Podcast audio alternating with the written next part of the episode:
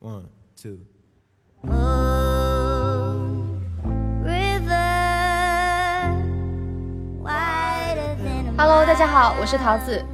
Hello， 大家好，我是阿青。这里是我们的新一期播客，它是我们关于生育这件事情的讨论的下期。今天我们会聊一聊我们个人的前生育史，等一下解释它是什么意思，以及关于生育这件事情我们的一些思考。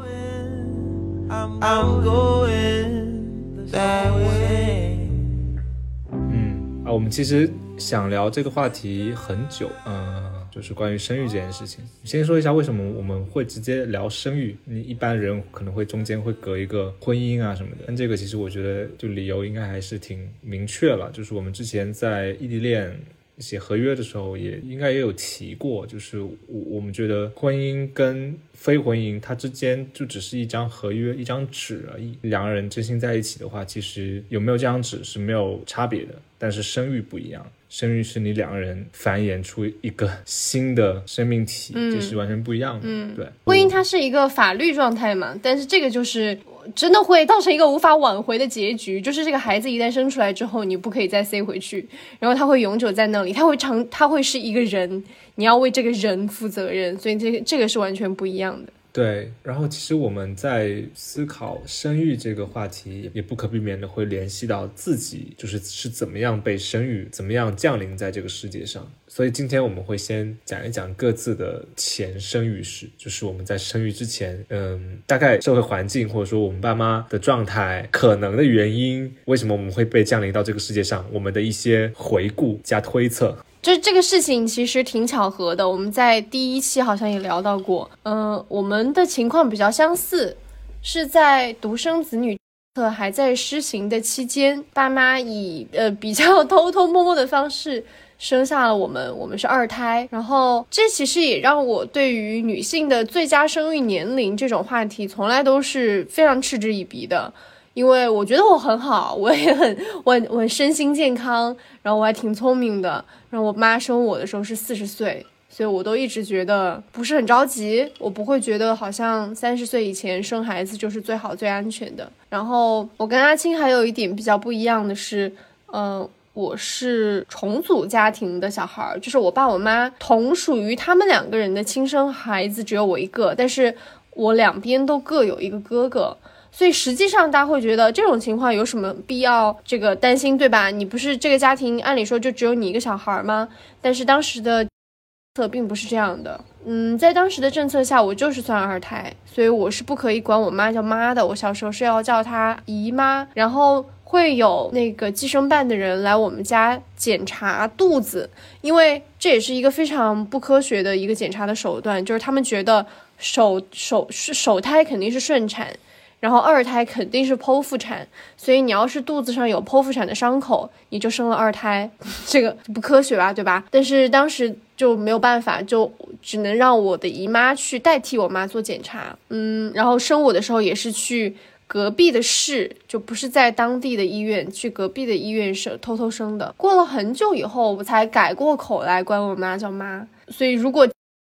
有完整的贯彻落实的话，我可能是一个不应该存在于这个世界上的人。我其实对也跟桃子是比较类似的，就是我们是政策的偷乐者，就我们在政策比较松动的那2年，大概是96、97年，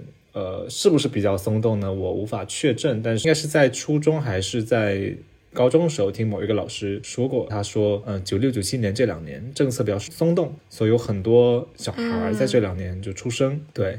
所以我觉得现在应该绝大部分朋友应该都还是知道，那段时期是一个计划生育的政策实施的一个时期，你只能够生一胎，然后说你要少生优生。我恰巧就是在这个政策比较松动96年是出生，所以我说我是这个政策背后的偷乐者，偷着乐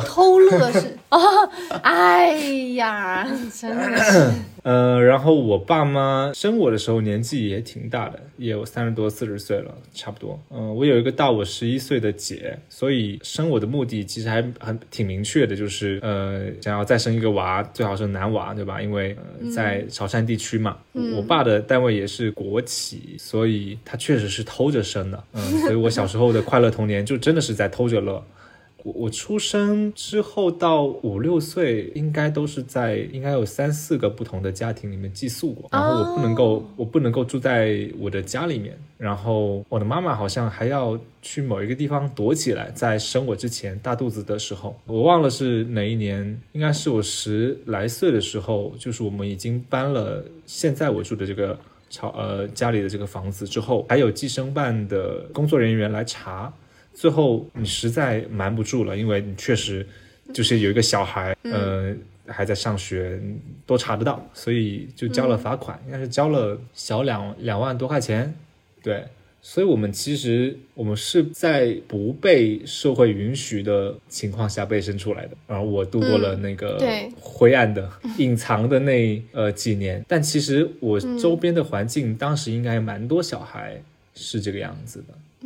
我的话倒是没有这种就被藏起来，但是我其实没有正面的接触过这些不许生的人，我没有接触过这些计生办的人，然后我周围的人其实大家也都知道嘛，就是这个你也不可能真的去瞒得住，就是你同学啊，同学的爸妈啊，亲戚啊，朋友啊，这些都是知道的，然后大家的态度其实也都就是说，哎，你是2胎哦，你是不知道你妈偷偷生你的哦，但是没有人觉得这是一件大事情，也就是说当时其实至少在我们那个地方，在那个时候这个政策确实是比较松动的，没有我们看过的一些那种比较耸人听闻的事件，然后也没有那么强的一个压力，反正就是对，所以我觉得这个有一些哲学意味上的连贯性，可能跟我们最后要聊的一件事情有关系，就是我们是本不应该出现在这个世界上的人，所以我们也就不再继续的繁衍。好，这个先说到这里。但这个其实是一个很奇怪的问题，就是当政策制定者他说你们生了一个之后就不应该再生了，但是还是有很多人他就想生，他就是想生第2个，但跟现在2022年我们所处的环境完全不一样的是，我们都开放3胎了，但是我们的出生率是很低的，就这其实是说明人类繁衍它是需要有充足的条件的，它如果没有创造一个很好的一个条件来生的话，确实是生不出来，这个是无法控制的，就跟你压制生育率还是会有人想生，你放开生育率如果没有条件就是没有那么多人想生。对，我觉得这个跟母猪育种和动物交配是一样的，这应该是一篇现成的文章，就他在讲生育率的这件事情，然后他拿那个动物园里面的动物来做一个比较。我们经常会看到比如说某种珍稀动物，它在这个动物园或者是在这个饲养中心养着，然后就需要想尽办法让他们交配，因为他们不愿意交配，就给他们看片，或者是对吧，就给他们制造一些场合让他们去有这个交配的欲望，这个就是因为他们在这个园子里住着，这不是他们最自然的栖息地，他们就会失去交配的欲望。如果在野外的话，好不容易碰到一个雌性，好不容易碰到一个雄性，当然赶紧交配了，但是当他们住到一个这样的地方之后，就失去了繁衍的欲望。所以我一直觉得说，因为比如说是在爸妈他告诉你说他为你的可能不想生孩子这件事情感到惊诧，然后他告诉你说人的天性就是要繁衍的，不是的，我不觉得繁衍它是一个本能，尤其是在人类这么复杂的一个社会性动物身上。对，如果说生物繁衍，不管是动植物，就世界万物，它繁衍是为了传递自己的，留下自己的就基因，或者说传递后代，让这个种族不至于灭亡。但人类确实是跟其他生物是有一个本质的不同，是人类它能够处理意义，就它并不是说我的体内有一个本能，这个本能就是让我生，我出生的这一刻我就是要吃，我尽可能的吃很多食物，我要快点的长大壮大，我壮大就是为了交配，交配就是要繁衍，就是生尽可能的我的后代。人类并不是这个样子的，人类他会有很多其他需要处理的问题，就是我为什么要这么做，这个是就只有人才会去思考的怪问题。对，所以我不觉得人类繁衍是一种本能，或者说是一种理应去做的事情。我觉得人类的繁衍是一种文化行为，不是一种生物行为。嗯，对，就是以前生很多是因为农业社会嘛，你生这么多你才有人种地，你生这么多你家的这个你的家族才会大，因为所有生下来的孩子他是会留在你的家里面的，那你这个家族要大你就要多生，是这样的，并不是因为，对吧？我觉得交配是一个人类的本能，但是繁衍并不是。然后我也想到一件很神奇的事情，就是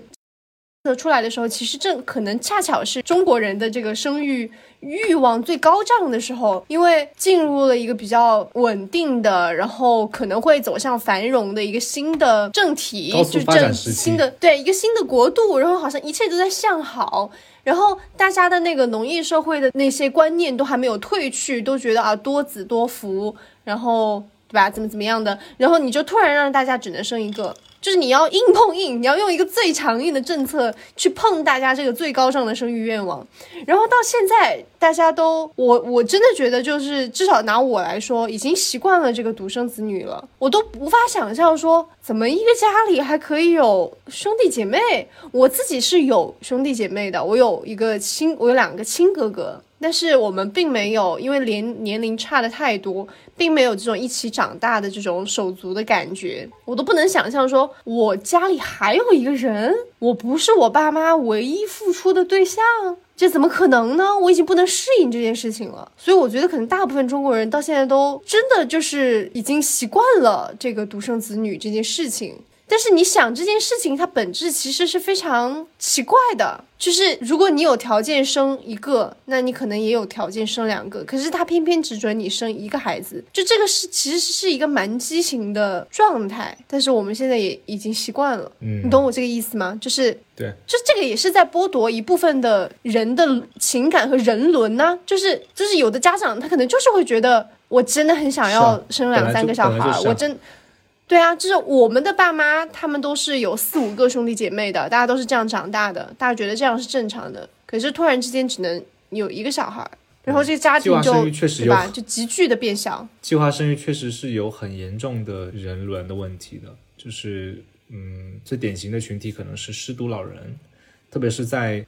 中国这个养老体系还不是很完善的这样的一个情况，独生子女死了，那他的老人就基本上是就这辈子的牵挂就不在了，绝大部分、很多悲惨的故事是这样子的。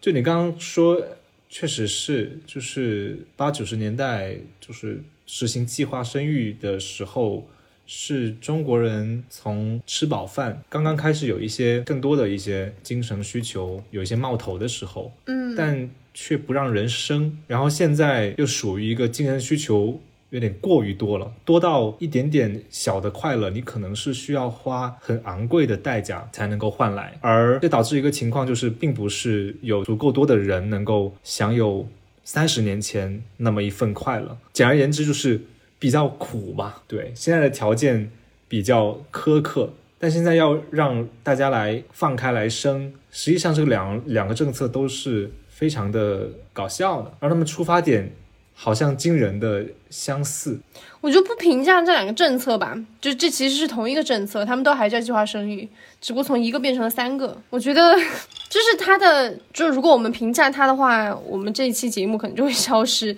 我是觉得人类繁衍是无法被计划的，对，所以我们就是各自都在同一个这个叫计划生育的光谱，但我们可能是在这个光谱的早期，这个光谱当时可能还就很限制，然后来到现在的这个语境底下，我们都是被认为是一个非常适合生育的年龄，适婚年龄，青壮年。但在这种开放3胎的社会语境，以及我们现在的生命状态，以及我跟我们2个人的这个感情状态来讨论这个问题就很有意思。所以我们接下来我们会先用各自给3个关键词，然后来一一聊一聊生育这件事情。我刚刚说其实就是在只准生1胎的时候，其实是大家最有愿望，然后最有希望，然后最想要多生孩子的时候，然后等到可以生3胎的时候，又恰恰是大家可能在迄今为止最不愿意生小孩的时候。那这个不愿意生小孩，我就我自己来揣测啊，就是我们到现在还没有明讲过，但是其实我跟阿青都是不那么想，至少目前是非常犹豫，然后对于在这个环境中生一个小孩这件事情目前还是抗拒的。那我们抗拒的原因，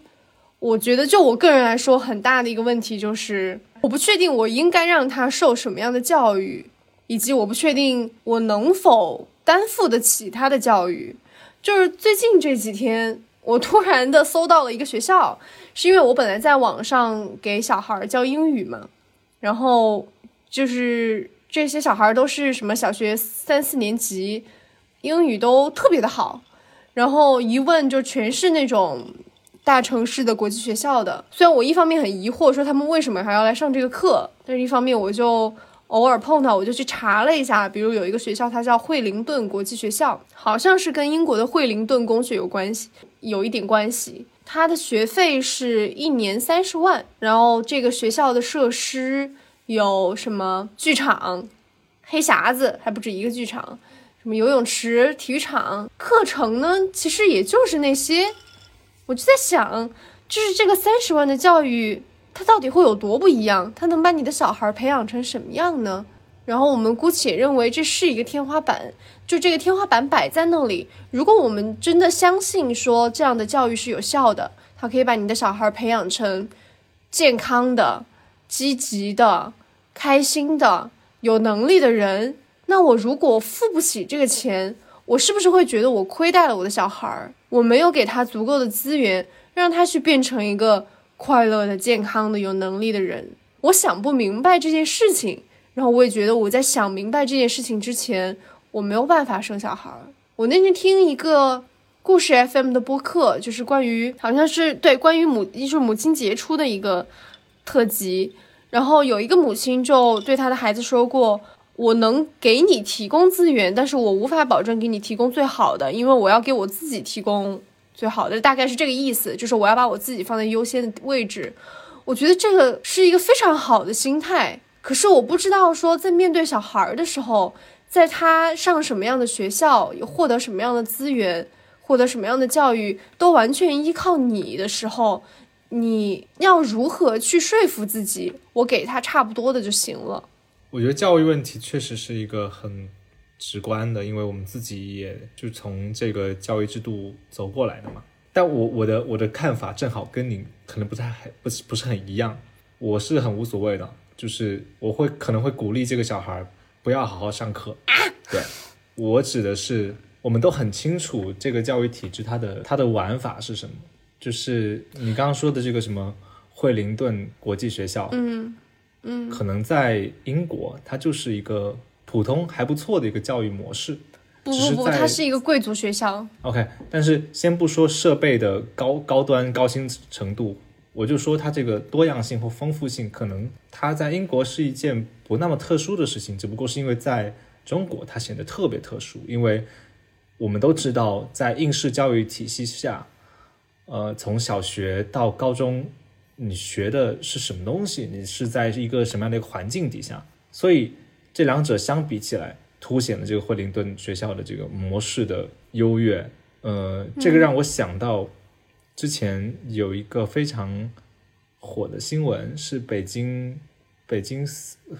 师大附中吗？还是北京四中？我忘了，就是在北京的某一个很好的一个学校哈，然后它跟这个是毛坦厂中学的一个对比嘛，就是前者跟衡水有是你对跟衡水的对比，就是北京的这个学校它有极多样的这个文艺，甚至包括还有一些有性别主义、有艺术各种各样的课，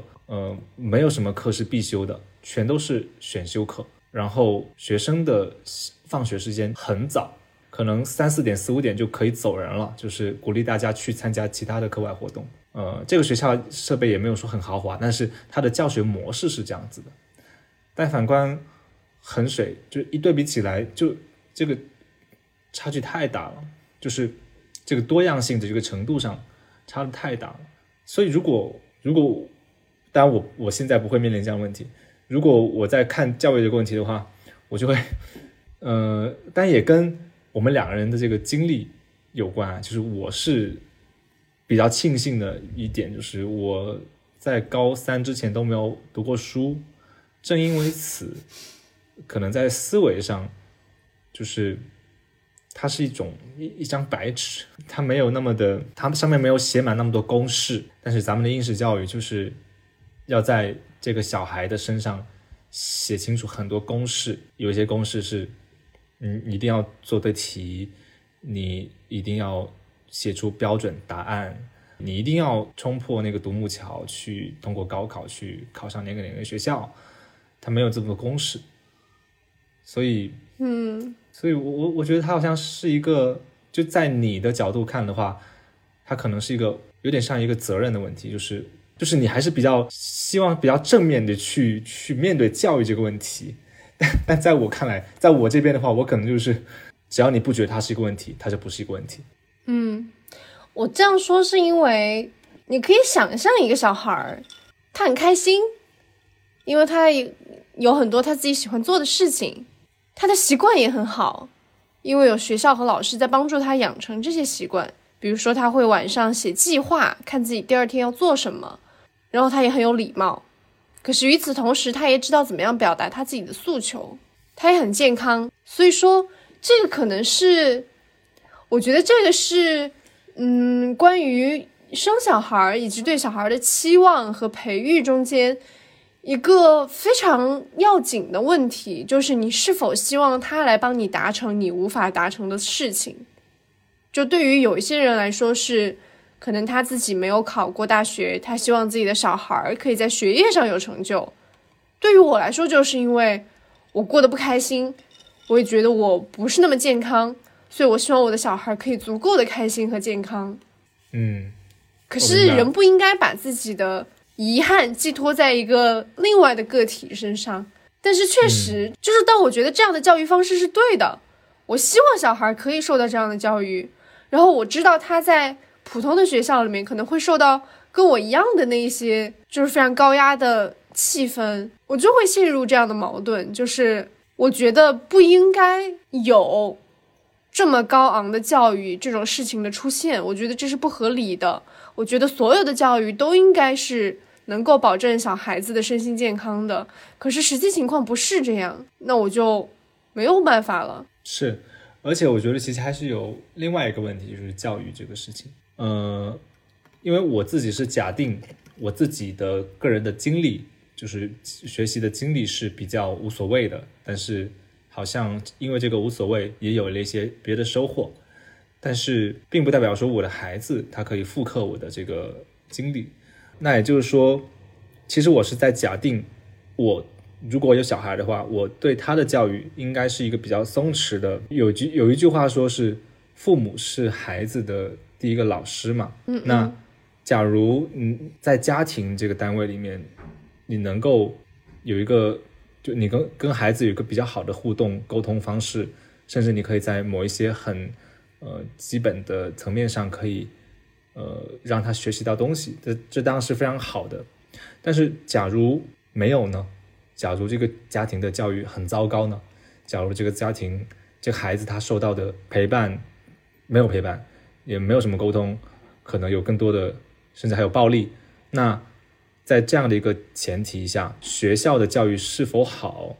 遇到了老师是否好，是否有一个完善的体系的学校，就是至关重要的。就是我们不能够假定说大家都应该很乐观，而应该是说如果有糟糕的家庭出现，如果有糟糕的父母出现，那么好的教育是能够在这个孩子成长的过程中能够拉他一把的。所以确实现在我在这个层面上我是同意，在教育这个事情上，我觉得它确实是一个比较大的问题，就是我也不太相信现在的教育体系。我甚至觉得它比之前更糟糕。我觉得这件事情归根到底就是你要在多大程度上为你小孩的人生负责任。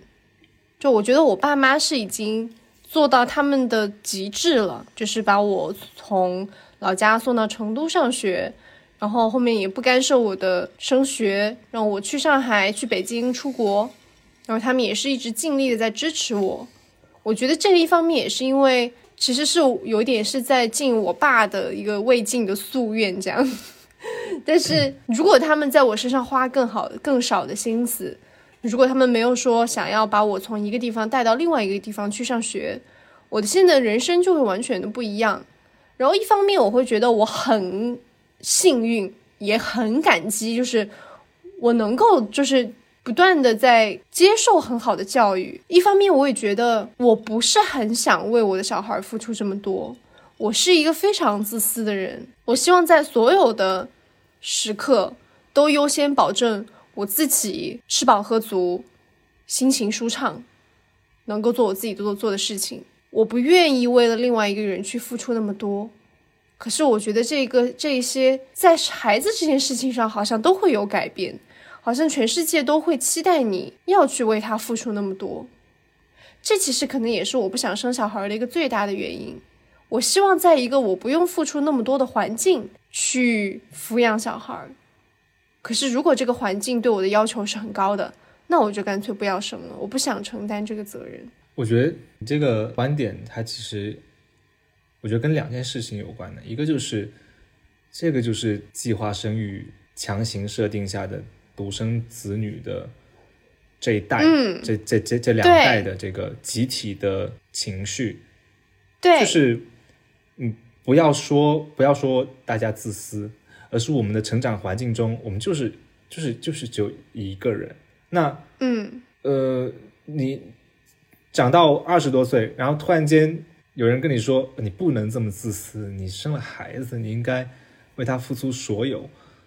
这其实是断裂的，这是有问题的。我指的问题是，他在这个人的不管他的观念塑造，还是说他是否有思想准备。它是没有一个情绪基础，没有一个精神基础的。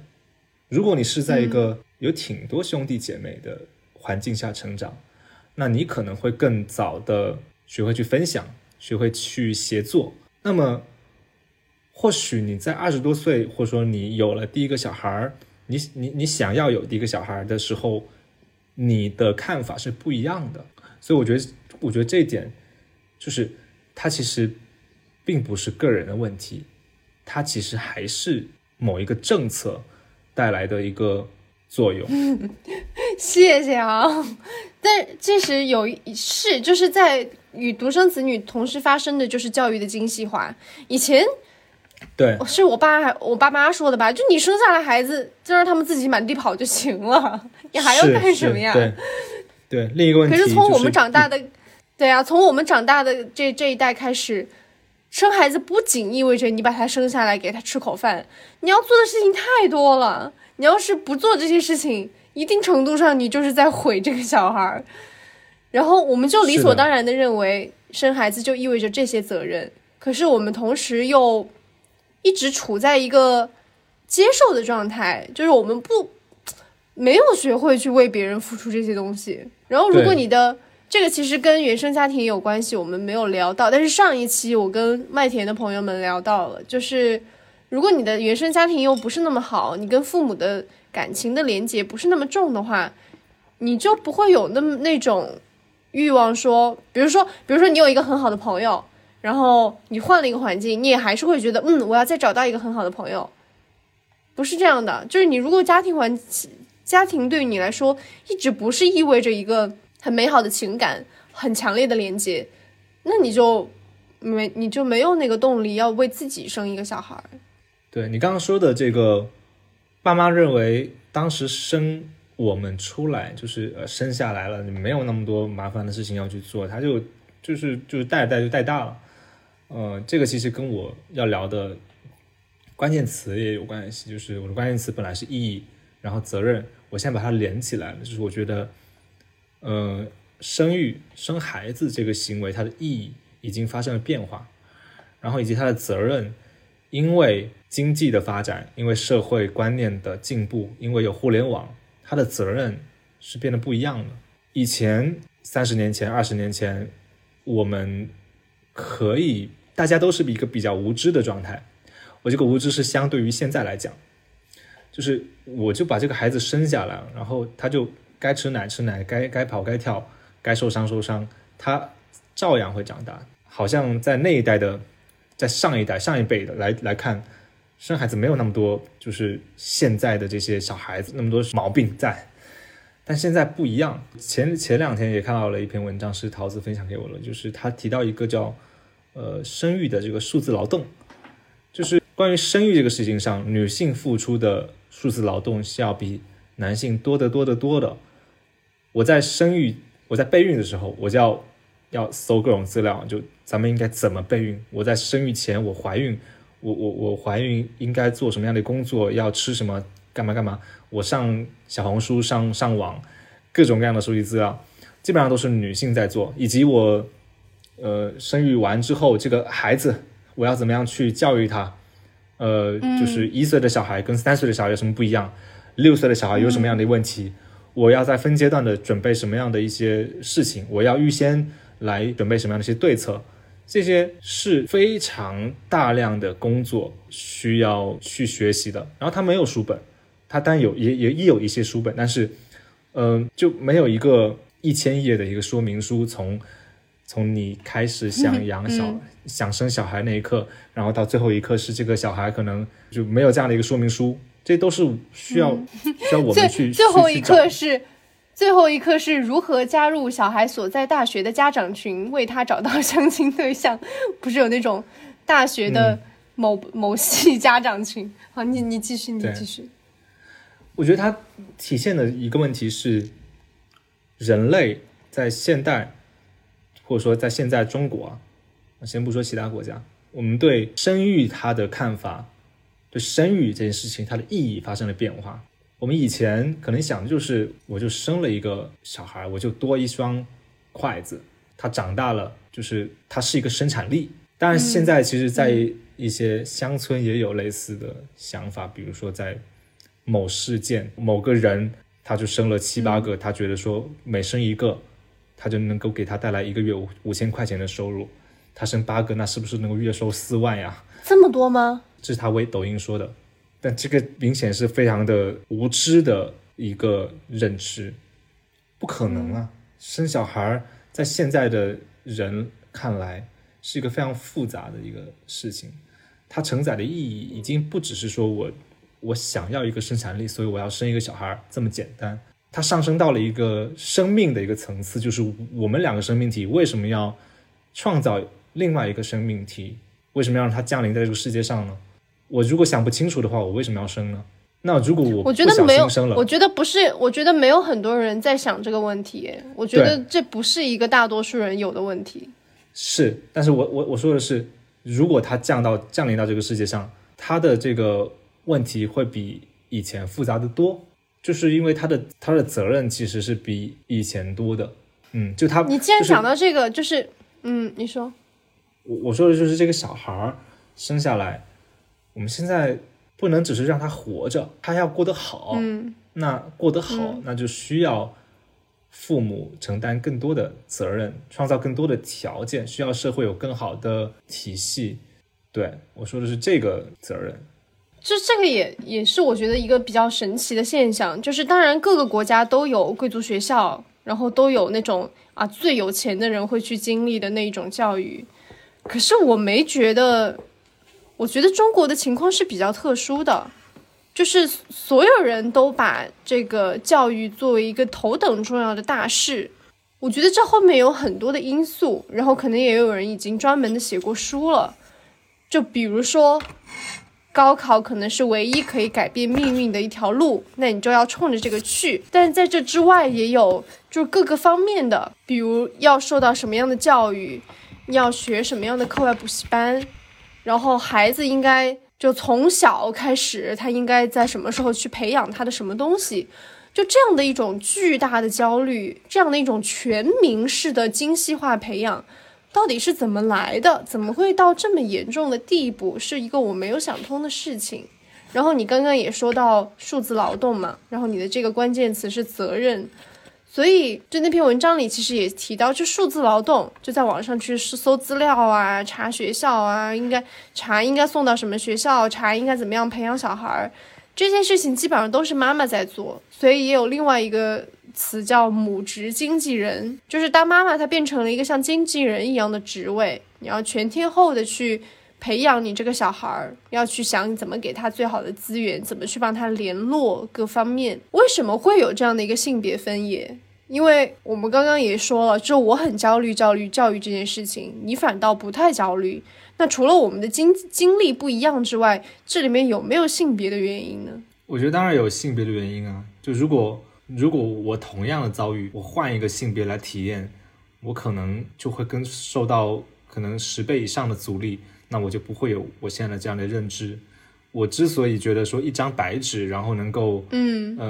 不用怎么好好学习也能够这样子，可是不是跟我其实是作为一个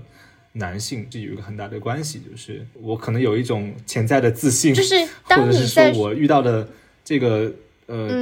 在校园在生活中包括在家庭里面我受到的这个阻力挑战没有那么多，是有关系的。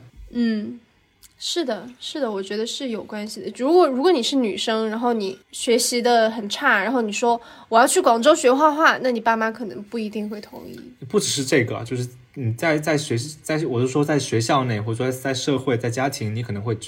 平常在日常就会遭到各种各样的一些可能是挑战，可能是贬低，对，那可能就不会有那么多自信。那当你在说就是我觉得我的小孩，我可能会叫他不要好好学习。当你在这样说的时候，你的脑海中的形象是一个男生还是一个女生？无所谓，我指的是因为我是这样子的一个，但我会结合我的经验，我的经历，就是我其实是在假定，我如果有一个小孩，我应该怎么样去教育他？我觉得你肯定也是这样的一个假定嘛。那你的假定就是不要了，但我的假定就是如果有的话，就是你不想学你别学了，然后我们可以去干点别的，去玩点别的。对，我可能是这样的一个视角。对，我觉得就是我们两个来聊的话，我不会就是要把你归到某一类去，然后对你加以批判或者是怎么样的，因为我们有各自具体的经验在那里嘛。但是确实有看到很多这样的情况，就是这个母亲已经非常努力的在进行各种，比如说帮他找学校啊，然后帮他联系老师啊，然后觉得他一定要怎么样啊，然后这个小孩也压力很大，然后这个时候爸爸出现了，他说学什么呀，去玩吧，然后他就获得了小孩的爱，然后这个母亲他就会觉得这个妈妈做的事情是没有意义的，不需要这么焦虑。那你觉得这个焦虑是合理的吗？就是到底为什么会有这样的一个好像普遍爸爸都觉得不用学了玩吧，然后妈妈都觉得这可不行？我怎么觉得这个其实是两个人需要在观念上达成一个共识的一个问题。对，这个其实是一个对孩子的教育理念的一个是否有共识。如果两个人都很激，对，那他肯定就会有一个非常明确的，就起码在立场上是一致的，或者说两个人都很无所谓，就是这小孩就别学了，我们就明天开车去野外去玩吧，就一家子，或者说那个你伪装一下，就是给他请一个病假，然后我们干嘛。我觉得就是它是一个理念，只有如果是一致的话可能会好一些，然后这个理念其实是需要、是对，一方面是这个，然后你刚刚说的确实也是、就是我能这么想，那其实可能有绝大部分的男性也是这么想的，因为他们的成长过程中可能也是充满着各种各样的一个顺利顺畅，他们不会经历那么多的危险，所以他们有自信的基础。那么在面对一些很具体的另一半在那边焦头烂额的时候、他自己还觉得我是在为你分担压力，你别有那么多压力了，别干了，玩吧。对，肯定会有这样子的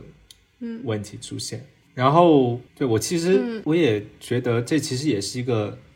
家庭沟通的一个问题。假设说是涉及到小孩的一些重要的一些抉择，那除了双方能够有一个共识，那是不是可以有一个家庭内部的一个沟通的一个机制，并且也需要做家庭分工的。如果没有这个机制，没有这个分工，那他就会压在某一个人身上，他就会压在那个更上心的人身上，然后不上心的人还是我们聊家务劳动的那个话题，他眼里没活，他不知道有这些活，我觉得是一类问题。我写的另外一个关键词是亲子连结，这个其实是就是我并不是坚定的说老子就是不生，我是觉得在这个环境下生孩子要付出的东西太多了，然后这个结果未必是理想的。然后如果是说想生的理由的话，也就是这一项，就是你生下来之后你们两个的这个极为亲密的互相绝对信任的，然后可以持续成长互相帮助的这样一种关系。因为就比如说我喜欢猫，我其实是觉得猫挺可爱的，但是如果是在路上碰到的话也就过去了，就是我可能有时候还挺害怕的，因为有被野猫抓过，所以我可能就远远看一下拍个照片。但是养猫最幸福的时候就是我在家里，然后小四或者是 Boyle 就走过来，然后趴到我的胸口睡觉的时候，就是我能够感觉到我们对于彼此来说是特别的，然后他对我有无限的信任，然后我对他有无限的关爱。我觉得这个东西也是生孩子之后你可能能够感觉到的一个最幸福的事情。然后这个幸福其实是要面临很多挑战的，因为他要逐渐从一个没有自理能力的小猫长成一个人，长成一个有自己的想法和需求的一个独立的人格。那你能不能面对这个变化，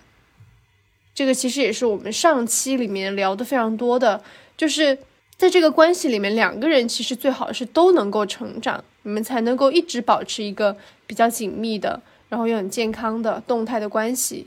这个其实也是我在我的亲子关系里面没有能够得到，或者说没有能够建立起来的，所以也有一个补偿的心理，就是我希望能够建立这样的一种关系。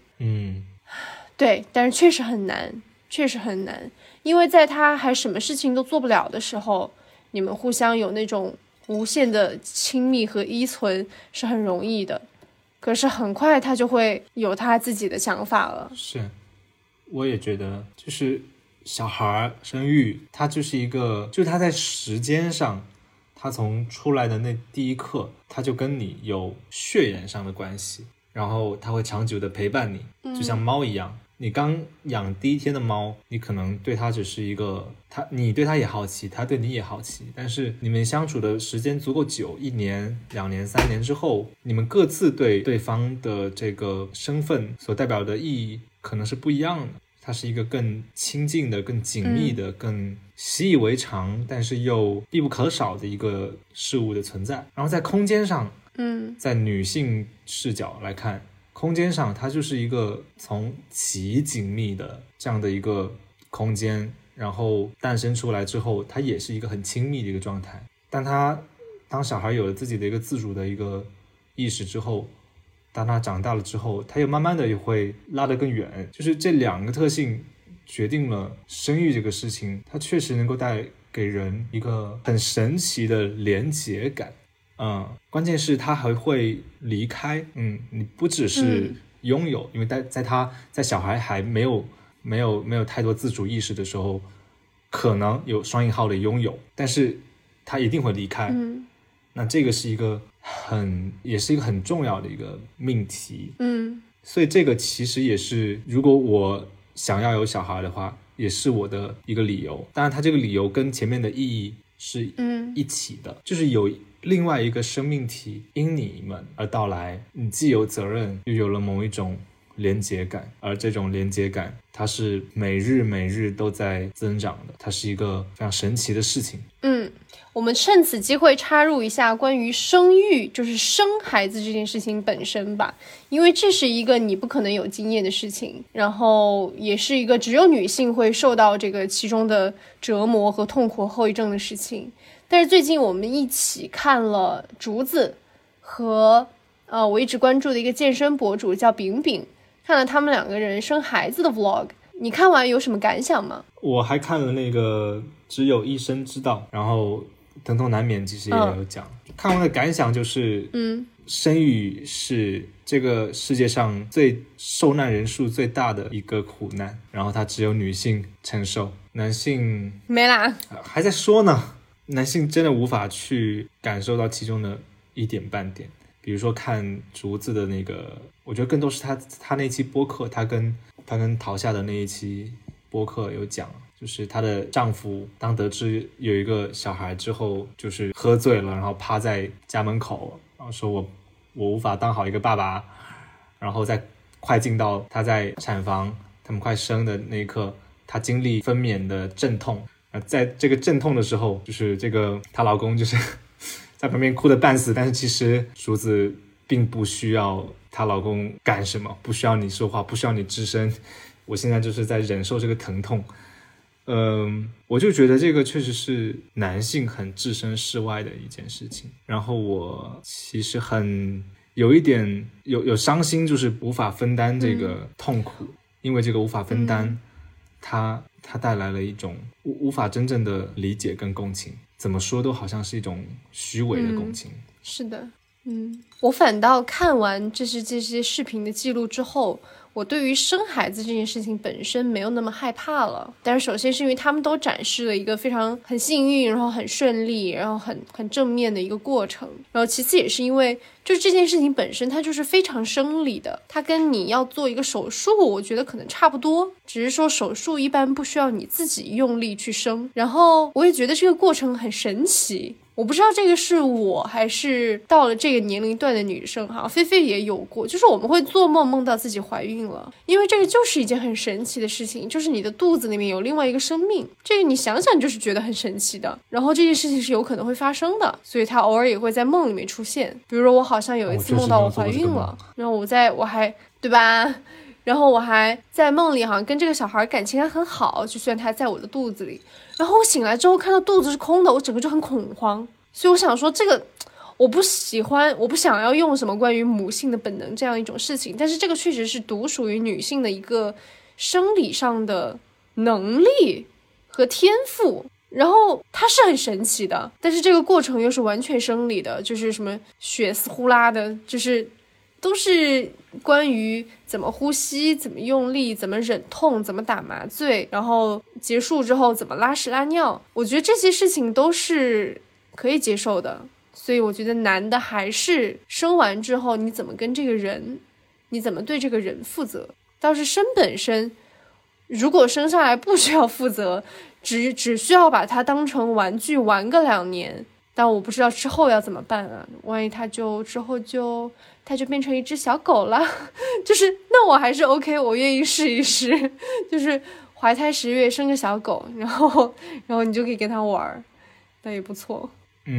说到生育的神奇这一点，倒确实是有一些男性真的很想生，就是很想自己生，就是这个你想生吗？你想生吗？就是单单说到这个，就是你刚刚描述这个神奇这个。肚子里有个孩子这一刻，他也会幻想一下自己肚子里有个孩子，前提是说这个背后其实还有很多的难受，很多的痛苦，这个是想象不出来的嘛。然后我就前3个月的时候看了这个只有医生知道，其实是为了录生育播客而看的，张宇写的，我是在随机波动听到有张宇的那一期，也是跟生育有关的一期节目。听完我后来就反正买了这本，我本来以为它是比较全面的讲这个生育全过程的这个细节，但其实它还是比较家常，就是它还挺容易看的，就是它就讲在妇产科的这个病房发生的各种各样的事情，然后遇到的一些各种各样的一个案例，然后以及他作为医生他自己的看法，他的思考。那这里面有什么最好玩的东西可以分享吗？我现在大概忘了，但是我现在比较印象记得就是性教育非常重要，因为我现在记得的就是一些很早恋的小孩女孩，然后她因为没有这个足够的性教育，然后过早的生了小孩，也不知道怎么办。印象中最深的是一个小女孩，在她的父亲眼里她是一个超级乖的一个小女孩，突然有一天她闹肚子痛，然后去到医院去看她肚子，然后看了一下，然后跟父亲说她有身孕，然后那个父亲一下子就给了那医生一大巴掌，然后说我女儿怎么可能有孩子，你在耍流氓。然后最后确实就是这个女孩她就是有了小孩，因为她就是偷偷的进行了一些性行为，也没有做任何的避孕的一个措施，她的人生可能就因此改变了。我因为我是几个月前看的嘛，我比较记得是这个。然后其他的他就可能也会讲一些其他的一些细节，这个在后面听竹子的那期播客，包括其他的一些文章啊也有讲，比如说生完孩子会漏尿，然后我才知道生孩子是需要开食指，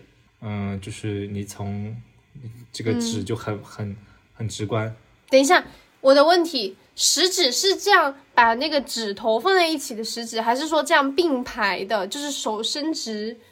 两个手的宽度叫食指？我不清楚，我只知道有食指这个说法，你知道吗？我不知道，我是所以才问你嘛。我理解应该是张开的，我估计是并排的，就张开的，对，张开的嘛，就作为直径，然后，但我也是听竹子那期播客才知道说。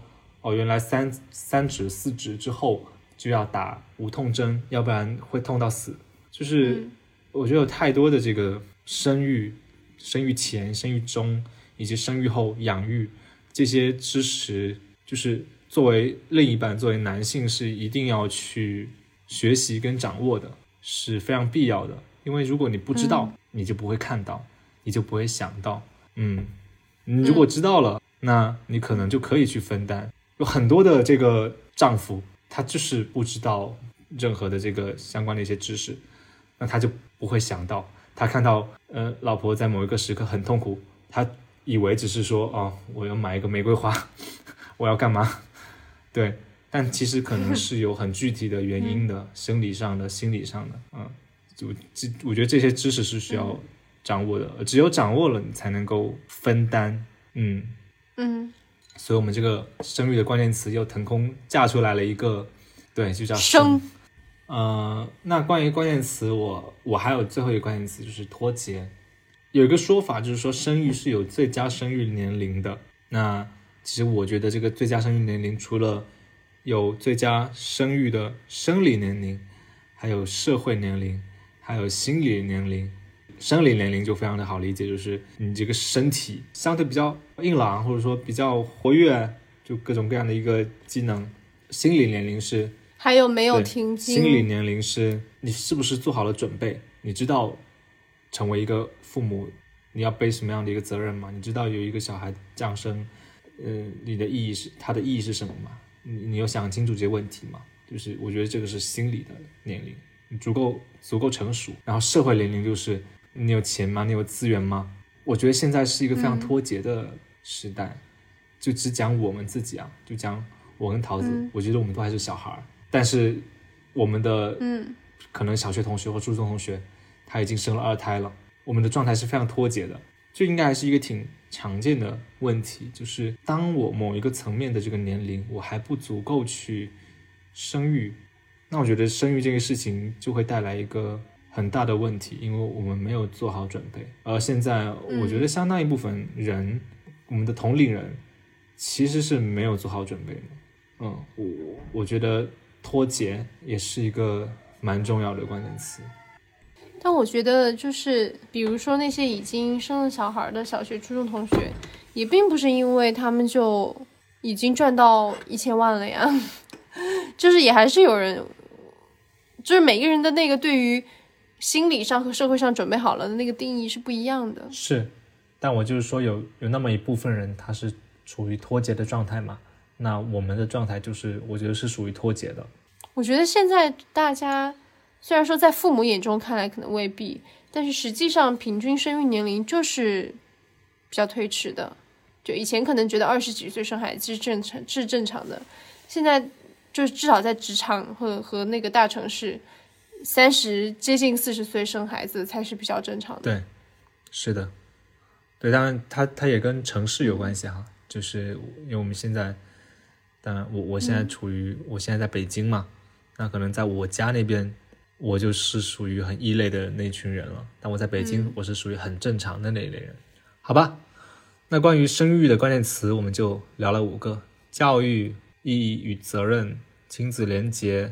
生，还有脱节。我们接下来会来讲我们现在的选择跟看法。这些回答可能在刚刚的聊关键词的时候都有提到过，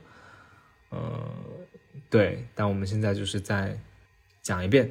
我现在的选择就是10年后再说，因为我不知道自己10年后会在什么样的环境，然后我也觉得我没有办法在，我是现在是26，我没有办法在26到就是30岁啊，这个期间就做任何的选择。我觉得目前这个时候还是应该独自生活的时候，就是没有小孩的 without 孩子的独自生活的时候，所以我的选择是先搁置。然后我对于生育这件事情的看法就是没必要，就是不是有必要非得生个小孩，但是如果你安稳了，然后你自己各方面状态都比较好，你也向往这种亲子之间的连接，那可以生，但总的来说没有必要。而且说实话，我不是很喜欢小孩。我现在的看法，我对小孩的喜欢没有超过我对猫的喜欢。就是我看到猫，如果是外面的，我可能会想要摸一下，然后我会觉得很可爱，会拍照片。如果是家里的，我就会非常爱它，我会希望一直跟它待在一起。可是小孩的话，就是外面的我就看到就看到吧，跟我也没什么关系。但是如果是自己的，可能会比较有连结。所以对于小孩本身，我是通过这样的比较来确认我没有很喜欢小孩。我现在的对生育这个事情的看法就是，我也不知道要几年之后我才有条件生，但起码以我现在的条件是无法去生育的。我指的条件可能是说，但很基本的是一个物质基础。然后我觉得更重要的是自己的这个状态，就你是否是快乐的，是否是没有那么多的烦恼，就是你整个人的状态是要比较好的。如果你的状态不好的话，你也会影响周围的人，特别是如果有一个小孩的话，他可能就会被你影响，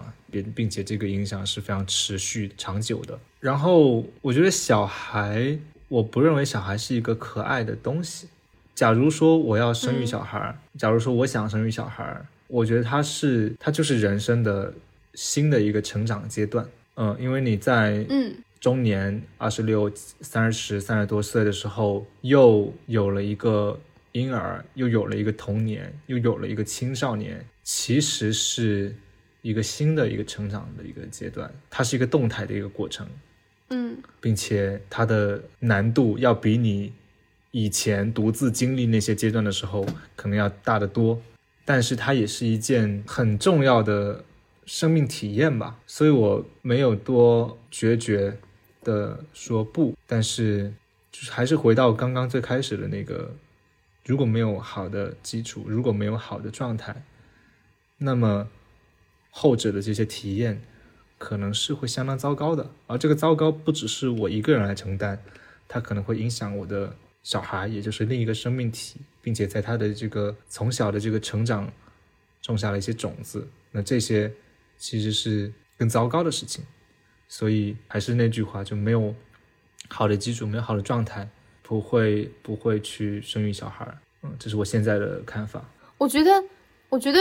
对于生育后代这件事情，它是有一个时间性的，它核心考察的并不是你现在的经济和身心的状态。我觉得它最重要的东西还是2个字，就是希望。你是否觉得未来的生活会比现在好？你是否相信你的小孩会走入一个比你现在所处的世界要更美好的世界？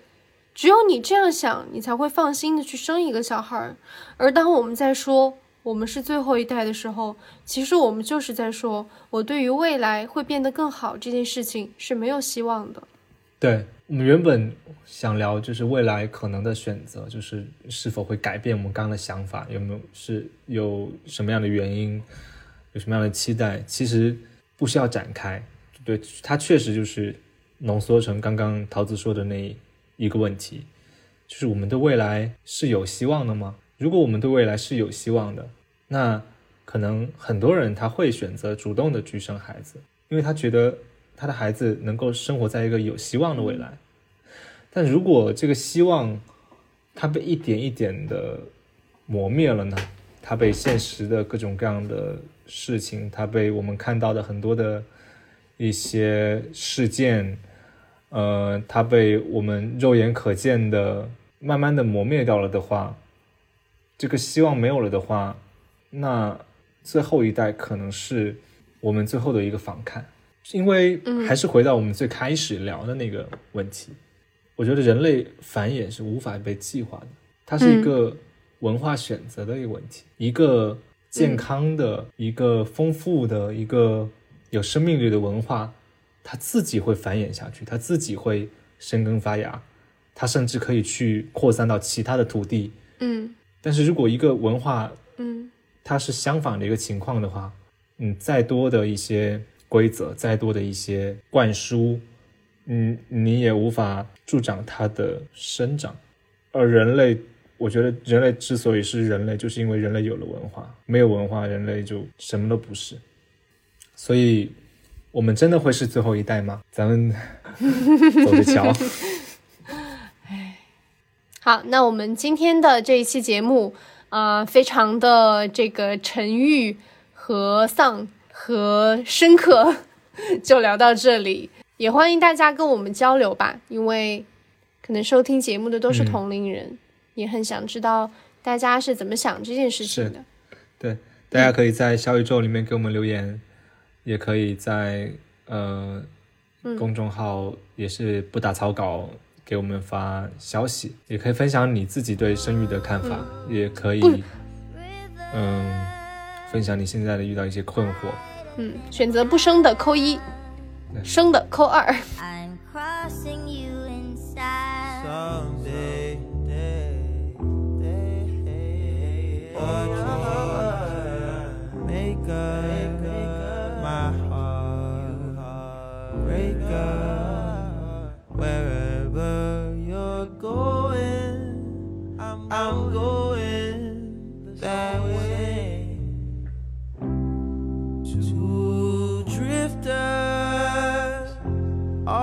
See the world,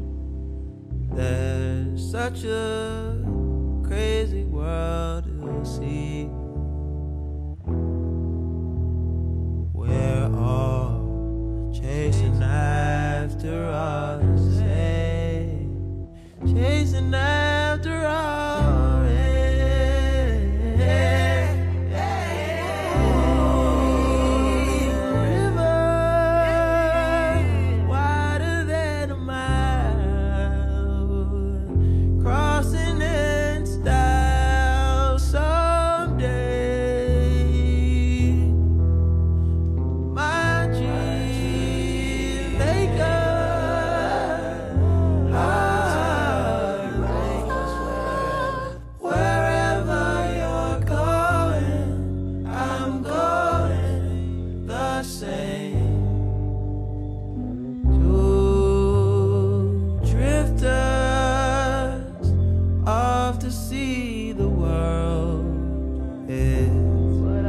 such a crazy world, you'll see.